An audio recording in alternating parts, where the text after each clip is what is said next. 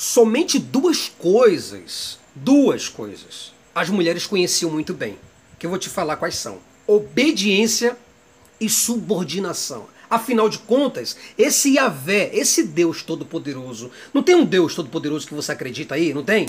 Hã? Tem ou não tem? Tem. O Yahvé. O nome dele não é Yahvé, ou Javé, ou Elohim. Exatamente. Ele falou assim, ó, olha o que é que ele falou para você. Ele falou assim, ó, multiplicarei grandemente o seu sofrimento na gravidez. Quem está falando não é Moisés não, viu?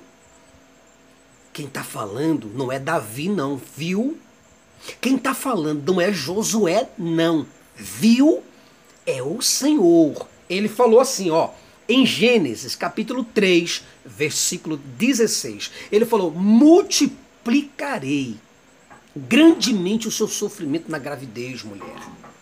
Com sofrimento você dará à luz a filhos. Seu desejo será para o seu marido, e ele a dominará. Está falando que você será dominado e seus desejos serão dominados. Dominados pelo seu marido. Aí vem mulher que diz: Não, mas eu sou um presente do Senhor. Eu sou princesa do Altíssimo. Aí tem mulher querendo gritar com o homem dentro de casa e diz que é cristã.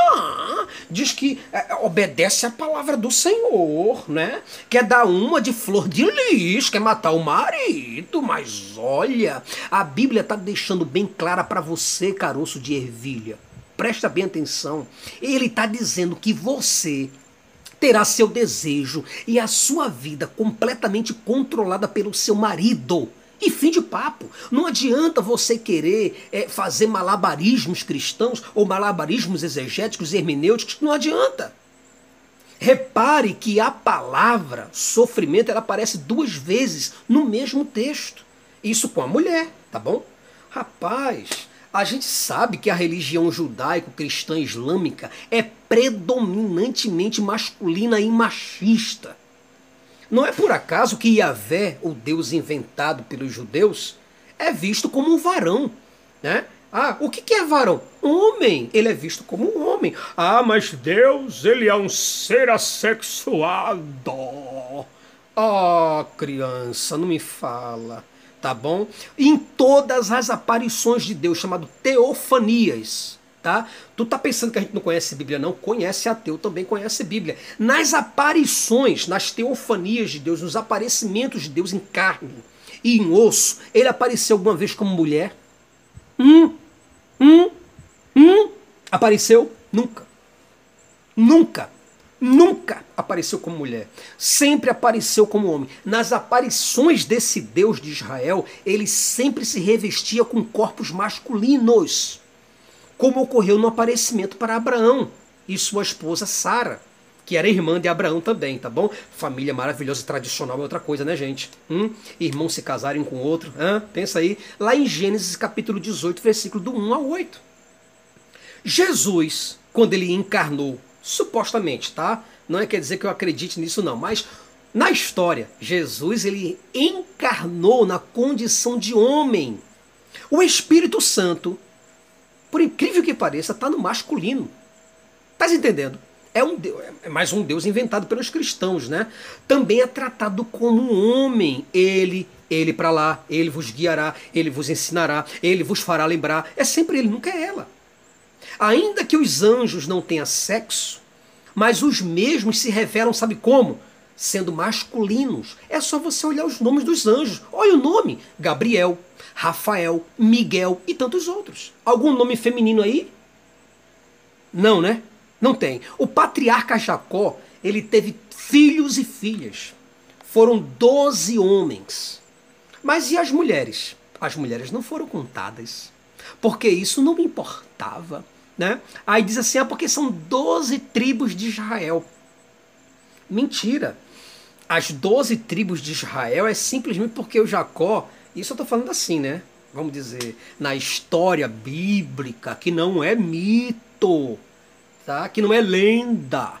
Jacó teve 12 homens, mas ele teve mulheres também. Então por que não são 15 tribos, 20 tribos, 60 tribos? Porque não contava as mulheres. A única, eu digo para você, ó, a única que teve o seu registro aí, o seu nome revelado, foi Diná. Mas isso porque ela foi estuprada por um cara chamado Siquém, o cananeu. E isso gerou um tremendo desconforto na família de Jacó. Mas as outras filhas são inexistentes no cartório, meu amigo. Se as mulheres tivessem importância, não seriam doze tribos. Seriam muito mais. Porém, entretanto, né, somente os homens eram citados, escolhidos e promovidos. Jesus, por exemplo, esse tesouro, esse gostoso, hum, escolheu somente homens. Se recorda disso? Ah, é porque teve Maria Madalena. Ah, é porque teve Maria, Cleófas, mãe de Cleófas. Ela era discípula? Não, né? Então, sai daqui. Não tinha vez para homem. Jesus veio como homem, encarnou como homem, escolheu doze homens como discípulos para a sua missão. Agora, qual é o problema escolher mulher? Nenhum, meu irmão. Mas não escolheu, meu irmão. Entendeu? Tá vendo? Segundo a teologia de Paulo, o problema é que Deus criou Adão primeiro. E a mulher foi a última criação de Deus. Portanto, ela só foi criada por um capricho, apenas para auxiliar o homem, para que ele não se sentisse só. Você lembra do que a Bíblia diz? Farei para ti uma disjuntura. Ó, olha, olha como é que pode. E viu Deus que o homem estava só. Oh, coitado. Minha criação poderosa e maravilhosa, linda, está sozinho. Eu vou fazer um buraco para ele. Eu vou dar uma coisinha para ele, uma carninha, um mijão para ele, para ele, né? Vou, vou, vou dar para ele. E assim Deus fez a mulher. É assim, é assim que o escritor santo Paulo, ele narra os acontecimentos sagrados do início da vida na terra, meu irmão. É desse jeito, não tem como fugir não. Mas eu vou falar sobre o Novo Testamento ainda. Você fica comigo? Você me aguarda? Mas eu quero falar antes sobre a lei do estupro. Ah, essa daí é muito boa, a lei do estupro. A gente sabe, todo mundo aqui sabe, que as mulheres não têm valor algum no contexto bíblico. Estamos certos, né? Sobre isso. Então tá tranquilo. Posso fechar a régua. Beleza. É evidente que Deus nunca se importou com elas. E nada fez para impedir as violências, as humilhações contra as mesmas. Um exemplo disso, um exemplo muito claro disso, foi o caso de Ló, que covardemente ofereceu as suas duas filhas, que era virgem, para serem abusadas no lugar dos homens, que supostamente eram anjos, em, forma, em formas humanas. Em nenhum momento ali em Gênesis capítulo 19, versículo, 16, versículo 6 a 11, em nenhum momento Deus repreendeu ou exortou pelo ato imoral e desumano e insano de Ló. Algum momento Deus fez alguma coisa? Vocês se recordam do texto? Lá em Gênesis? Ele falou: olha, não faça tal mal a esses homens. Os caras bateram na porta de Ló, e Ló atendeu, abriu. Aí Ló falou: Olha, não faça mal a esses homens que estão na minha casa. Por favor, faça o seguinte: pegue minhas duas filhas. Eu tenho duas filhas cabaço. Olha, pensa numa perna, numa bunda maravilhosa, um chibio de colocar qualidade. Pegue para vocês, levem, faça o que vocês quiserem. O texto, o texto de Gênesis, ele deixa bem claro faça com elas o que bem entenderem, podendo matá-las, estuprá-las, mutilá-las, humilhá-las, seja o que for. Deus não está preocupado com isso, não. Em algum momento, aquele anjo que estava ali falou alguma coisa? Não, né?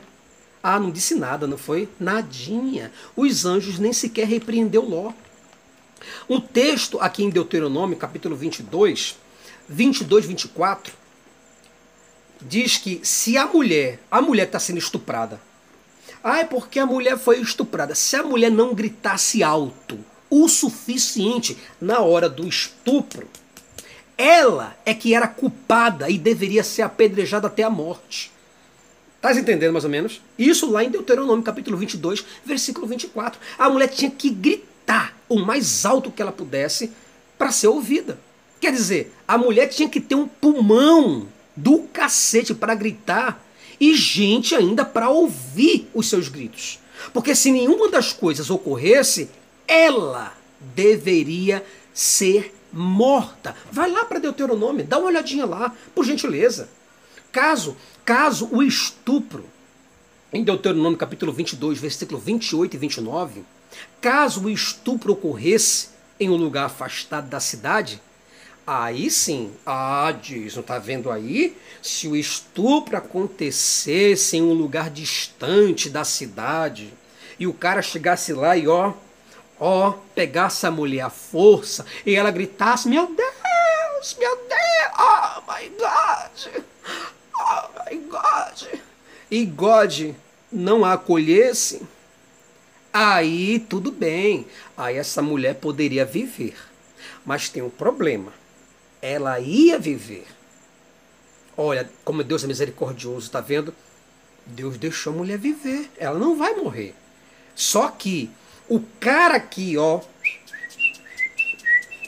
meteu na mulher, é, ele tinha que pagar um valor ao pai da moça. Aí você diz: não, tudo justo, tá tudo certo. E outra coisa, ele tinha que casar com ela. Gostou, né? vale a pena estuprar. Isso não seria, cara, uma vantagem para o estuprador? Seria ou não seria? Tá entendendo mais ou menos? Olha, eu vou ler para você um texto que está aqui em Juízes. Eu gostaria que você abrisse sua Bíblia aí no livro de Juízes, rapidinho. Eu vou tentar ler aqui contigo, cara. Eu sei que é enfadonho, você fica aqui me ouvindo o tempo todinho, enchendo linguiça. Parece que eu tô enchendo linguiça, né? Para algumas pessoas isso aqui não vale merda. Mas para algumas outras parece que é um estudo bíblico até bacana, né? Não? É ó, Juízes, capítulo 19, do 22 ao 30. Eu vou ler rapidinho para você, que diz assim, ó. Olha o que, que diz o texto. É, Juízes, capítulo 22. Cadê o 22 de Juízes, meu irmão? Ah, não. É capítulo 19. 19, versículo 22, diz assim, ó, até o 30. Estando eles alegrando seu coração, eis que os homens daquela cidade, homens que eram filhos de Belial, cercaram a casa, batendo a porta, e falaram ao velho, senhor da casa, dizendo: Tira para fora o homem que entrou em tua casa, para que o conheçamos. Aí diz o texto: E o homem, senhor da casa, saiu e eles a eles e disse-lhes: Não, meus irmãos, ora, não façais semelhante mal, já que este homem entrou em minha casa, não façais tal loucura. Veja, entrou um homem na casa desse senhor. Chegou uns caras lá querendo conhecer o cara. Traz ele para cá para fora, vamos ver como é que é, né? Vamos ver se o negócio dele é dá para dar uma uma carimbada boa. Aí ele falou: Não, não faça esse mal a esse homem, não. Eis que a minha filha, olha a mulher, a mulher entrando no meio. Hã? A mulher entrando no meio. Eis que a minha filha é virgem, e a concubina dela, a escrava dela, também é. Tirarei para fora.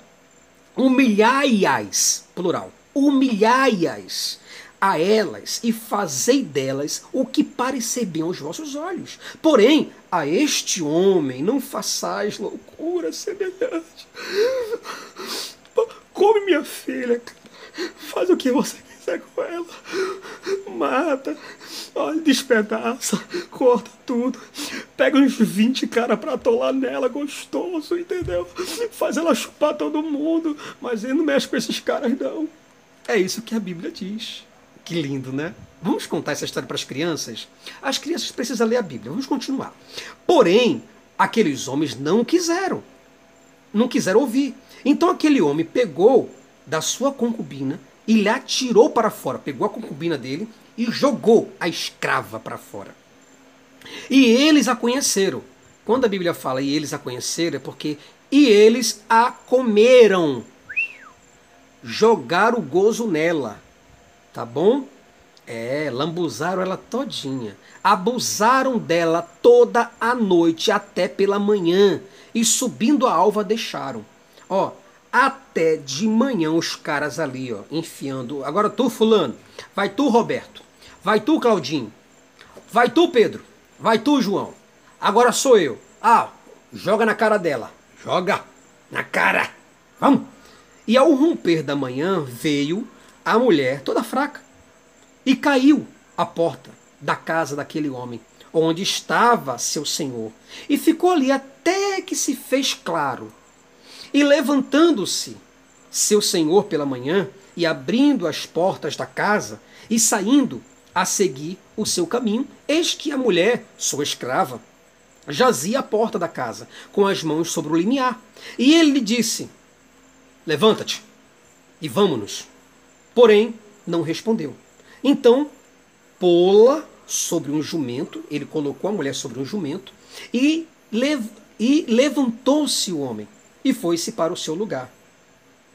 Então pô-la sobre, sobre o jumento e levantou-se o homem e foi para o seu lugar. E chegando, pois, à sua casa, tomou um cutelo, sabe aqueles facão? Cutelo. Chegando em casa, pegou um cutelo e pegou sua, sua escrava e a despedaçou com os seus ossos em doze partes e enviou-os por todos os termos de Israel. E sucedeu que cada um que tal via dizia, nunca tal se fez nem se, nem se viu desde o dia em que os filhos de Israel subiram da terra do Egito até o dia de hoje. Ponderai isto o coração e considerai. E falai. Veja o que, que a Bíblia diz. É uma história linda para contar para criança isso. Você não acha, não? Eu acho, perfeito. Veja, cara, olha, esse é um dos textos que deixa qualquer pessoa perplexa diante da covardia e tamanha insensibilidade. A vida da mulher valia extremamente menos que a vida de um homem na Bíblia. Não vamos, a gente não pode chegar aqui e acreditar na ideia de que Deus ama o homem e a mulher do mesmo modo e na mesma proporção. Isso é mentira. Isso é propaganda enganosa. O texto está deixando isso bem claro. O texto deixa claro que em nenhum momento, ou nenhum momento, Deus algum interviu a favor da mulher diante desse ato de injustiça e barbaridade. O ancião da história nos parece ser um homem íntegro, temente a Deus, mas ele negocia a vida da sua própria filha em troca de um homem desconhecido que está mudo em sua casa. Aquele homem falou alguma coisa, o cara que estava dentro da casa dele, que era o anjo, que ele dizia que era, ah, porque não faça nada a esse homem. E aí, falou alguma coisa? Nada. A mulher foi despedaçada. Algum Deus apareceu? Eu ouvi um amém? Não. Vocês contam isso na igreja? Não. Em algum momento você viu a ação de Deus em favor dela? Ou de qualquer outra mulher? Cara, acho que é uma piada. Olha, só pode ser uma piada alguém vir me falar da bondade desse Deus. Já que o mesmo foi incapaz de proteger as mulheres. Tanto aquelas mulheres desprezadas, mulheres abandonadas, ou vingar a honra das excluídas. Desde quando Deus fez isso? Agora nós temos um outro grande problema, que é a, a questão da a lei da menstruação. Eu quero que você fique comigo, fique comigo. A, a mulher, você menstrua? Se você menstrua, fica comigo. Se você não menstrua, pronto, tá liberada. Pode fechar o vídeo, tá ok? Para esse Deus aí, esse Deus que conhece o DNA, esse construtor das células, esse design inteligente, esse, esse senhor que fez todos os átomos da biologia, dos órgãos e das atividades vitais da raça humana. É esse Deus que eu quero falar. A mulher, em seu período de menstruação, era tida como impura. Não podia tocar em ninguém e nem ser tocada, porque a menstruação era contaminante e extremamente imunda a sua situação. A ponto das mulheres serem proibidas de frequentarem o santuário nessas condições. Aí você diz assim: não acredito, Jesus, sério? As mulheres não podiam ir ao templo para orar a Deus menstruadas? Não. Não podia. Era humilhante para uma mulher ter que lidar com esse fenômeno natural do corpo dela. Mas, todavia, entretanto, porém, Contudo, o Senhor que fez todas as coisas, que conhece o DNA, é o designer, designer inteligente. Esse merda desse design inteligente nunca resolveu o problema de menstruação da mulher lá no Antigo Testamento. Para ele, para esse design aí que você acredita, ele achava que isso era, impure, é, era impureza as mulheres se sentiam humilhadas porque nem lá elas podiam aparecer. E olha que era um processo natural, que é a menstruação. Algo, algo que poderia significar fertilidade era entendido pelo Deus de Israel como sendo pecaminoso, contagioso, impuro e maldito. Ai, não me toque. Deus dizia isso.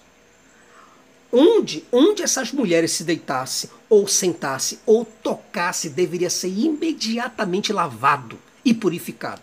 Isso tudo porque o próprio Deus de Israel ensinava que essas mulheres eram impuras, porque elas, elas estavam em ato de menstruação. Alguém que tocasse ou se sentasse na cama dela deveria lavar a si e suas roupas. E este permaneceria impuro até o cair da noite. Isso quer dizer que, ó, tá vendo essa roupa aqui novinha, né? Pronto. Encostou numa mulher, eita porra, tá menstruada essa miséria dos cachorros, tirava para lavar. E aí esse cara não podia sair de casa até chegar à noite. O pastor e o padre te conta isso na igreja. O que, é que você acha de contar essa história para teu filho, para tua filha? Fala para ela. Vai ser lindo, tá? A família tradicional falando de Bíblia. Cara, um homem que tivesse alguma relação com essa mulher durante este tempo, ele seria impuro durante sete dias. E qualquer, qualquer cama onde este homem se deitasse seria totalmente impuro. Está compreendendo? Isso quer dizer que o cara que transasse com essa mulher durante o processo da sua menstruação, ele ficava por sete dias impuro. Ele não podia tocar em ninguém, sentar em lugar nenhum, não podia ser visto por ninguém. Tu compreendeu? E isso tudo porque ele tocou nessa mulher, porque ele transou com ela. Ao oitavo dia, só para você ter uma ideia, ao oitavo dia, quando estancasse a menstruação, ela traria duas rolinhas ou dois pombinhos ao sacerdote à entrada do tabernáculo. E o sacerdote tinha que oferecer um para expiação do pecado e o outro para o holocausto, fazendo a expiação por ela perante Deus, por causa da situação de impureza, quando do período de menstruação. Entendeu agora? Isso está lá em Levítico, capítulo 15, versículo 19 até o 33. Isso quer dizer que as mulheres, depois do processo de menstruação delas, tá pensando que ela ia pegar um absorvente? Não. Ela pegava dois pássaros e ia apresentar ao sacerdote, para que o sacerdote pudesse pedir perdão a Deus por esse ato de menstruação. Porque o Criador não entendia como é que era esse processo. Você entendeu? Então, meu irmão, é complicado. Tratar de Bíblia, tratar de Bíblia é muito complicado. Olha, existia muitas restrições, era expressamente proibido por medo de contaminação todo e qualquer ato sexual neste período. Está lá em Levítico 18, versículo 19. A mulher tinha que sair de casa, ficar longe dos filhos e de suas atividades. Isso por causa da menstruação. Ela não podia receber visitas e nem fazê-las. Ela tinha que, que se separar do povo. Olha só, a mulher tinha que se separar de casa e do povo dela. Tinha que ir para fora do arraial por sete dias. Jason, e essas mulheres faziam o quê? Se fudia elas tinham que sair de fora do arraial por sete dias. E se continuasse a menstruação, deveria continuar em seu estado de imundície por 15 dias. Ou enquanto durasse o estoque do sangue. Entendeu mais ou menos? Se houvesse um problema de cisto, ah, meu irmão, se houvesse aquele problema de cisto, mioma ou câncer no útero, no útero ou ovário, que se estendesse o fluxo de sangue, ah, isso lhe seria um problema para o resto da vida. Seria um problema gigantesco. Pois o caso seria tratado como exclusão social e provavelmente permanente. Havia muito mito, cara. Muito mito, pouca verdade. Havia muita crença e pouca medicina. Havia muito profeta e pouco médico. Havia muito sacerdote e pouco professor. Nem mesmo esse Deus aqui, ó, todo-poderoso, que deu origem à vida, ele sabia identificar os sintomas, sinais de tratamentos, para que as mulheres deixassem esse horror mensal para trás. Ao contrário disso, o próprio Deus ordenou a Moisés que expulsasse do acampamento todo leproso. Olha só, sente só. Em lugar de Deus ajudar os doentes, não, ele expulsava. Certo? Deus mandou aqui, ó, todo leproso e a todo o que padece fluxo, padece fluxo quer dizer mulheres no seu estado de menstruação, e a todos os imundos por causa de contato com algum morto. era para ser expulso. Isso está escrito lá em Números, capítulo 5, do 1 ao 4. Você entendeu? A mulher tinha que ser expulsa da sociedade, se caso a, menstrua, a menstruação dela não cessasse. Isso quer dizer que as mulheres tinham que viver perambulando durante anos da sua vida, ou viver sofrendo sob um forte regime de, de preconceito, até de morte, por causa dessa, dessa superstição de um Deus que não sabia o que fazer com uma simples menstruação. Dá para você entender? Rapaz, é sério. É complicado. Hum. O preconceito de Deus contra as mulheres, cara, é horroroso. Para muitos, muitas pessoas, Deus é um ser amoroso e trata todos de igual modo. Né? Para ele não existe sexo ou gênero porque ele nos ama como, como, como somos. Ah, Deus nos ama como somos. Ele não estabelece condições ou imposições para nos amar. Jesus nos ama e Deus nos ama como nós somos. Mentira. Existe um preconceito, uma discriminação fatal contra as mulheres. Observe o texto de Levítico, vai lá. Vai lá no texto de Levítico, capítulo 12, do 2 a 8. Entendeu? Você vai ver. Você vai ver a diferença. Nota lá a diferença do nascimento do homem para a mulher certo? Em toda a Bíblia, toda a Bíblia, o que você lê sobre a mulher nunca é nada menos que submissão. E tem muita gente ainda com raiva de mim porque eu estou falando essas coisas. Em todos os registros há sempre aquela máxima: Vós, mulheres, submetei-vos aos vossos maridos, como ao Senhor, porque o marido é a cabeça da mulher, como também Cristo é a cabeça da igreja, sendo ele próprio, o Salvador do corpo. Mas assim como a igreja está sujeita a Cristo, assim também as mulheres o sejam em tudo a seus maridos. Está escrito lá em Efésios, capítulo 5, versículo 22 a 24. A ideia central é, ó, a ideia central de Deus, sabe qual é? Submeta-se a vossos maridos. Sujeitem-se em tudo a eles porque eles são a cabeça de vocês. Pedro, ah, Pedro, Pedrinho. Pedro também fortaleceu essa ideia quando disse: as mulheres têm que ser submissas aos vossos maridos. Pedro 3:1. Vai lá, dá uma olhadinha. Para não dizer, olha, ah, Jason, você está exagerando demais. Para não dizer que as mulheres não têm direito, não têm direito nenhum ou algum, elas têm o direito de respirar o mesmo ar dos homens. E os maridos devem permitir que as suas, que as suas mulheres, que são de um sexo mais frágil, possam ter a oportunidade de orar, assim como eles dizem, né, lá em Pedro, em Pedro capítulo 3, versículo 7. Mas nunca, nunca por hipótese alguma, ensinar no templo. Ah, isso aí não. Respirar o mesmo ar que a gente pode. Respirar o mesmo oxigênio que a gente pode. Ficar perto da gente no templo pode. Agora, pregar, ensinar, nunca, por hipótese alguma.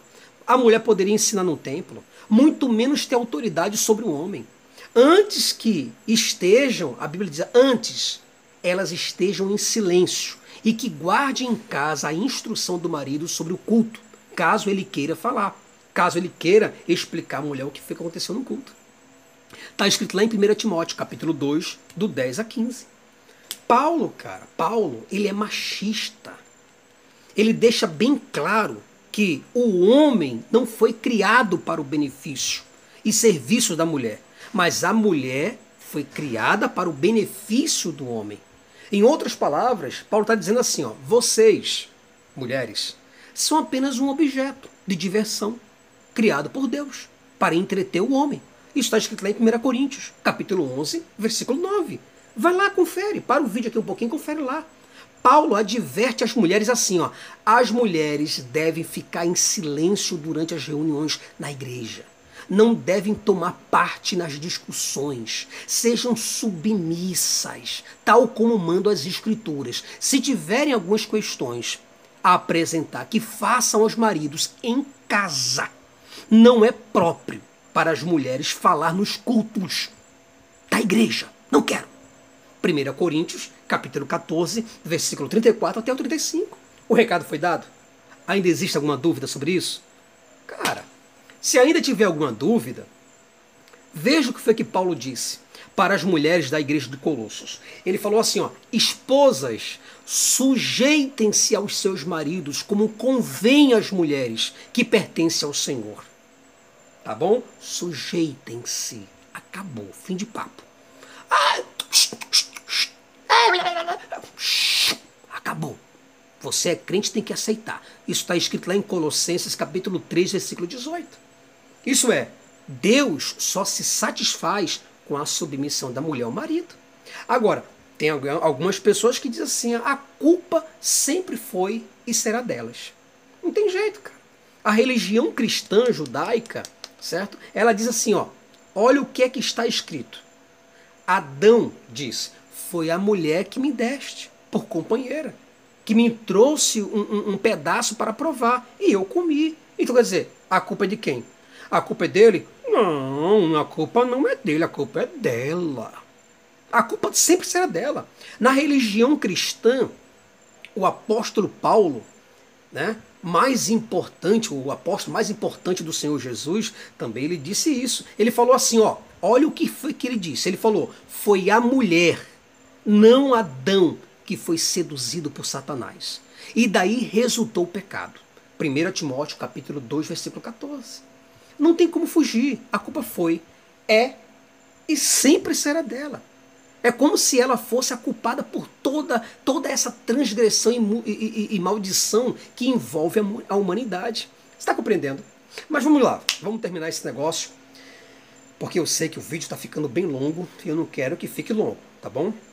O que eu quero te dizer para a gente terminar esse vídeo é que é o seguinte: olha, não há dúvida que a Bíblia é um livro partidário. Religião é uma miséria mental.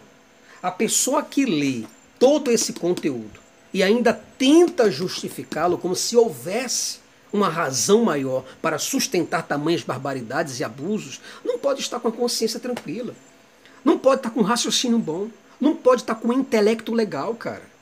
A mulher sempre esteve em péssimas condições de liberdade pois ela era proibida de tudo e estava constantemente submetida a todas as punições civis e penais, imagináveis e inimagináveis, sujeita até, pena, a, a, até mesmo a pena de morte. Elas eram desprezadas, humilhadas, pisadas, violentadas, cuspidas sob os olhos do santo, perfeito, justo e clemente, e clemente Javé, o Deus de Israel. Como, cara? Como Deus pôde permitir tais coisas com essas mulheres? Como um Deus todo-poderoso e amoroso permitiria que um pai pudesse vender a sua própria filha como escrava sexual para outras pessoas? Me responde aí. Como pôde Deus permitir a escravidão sexual das mulheres? Alguém diz assim: Jason, é a questão do livre-arbítrio. Deus deu livre-arbítrio. Ah, cara, por favor deixa eu dormir. Valeu? Pessoal, muito obrigado por tudo. Agradeço a todos vocês. Espero muito que vocês tenham gostado desse conteúdo, desse vídeo. Se inscreve no meu canal, deixa o teu curtir.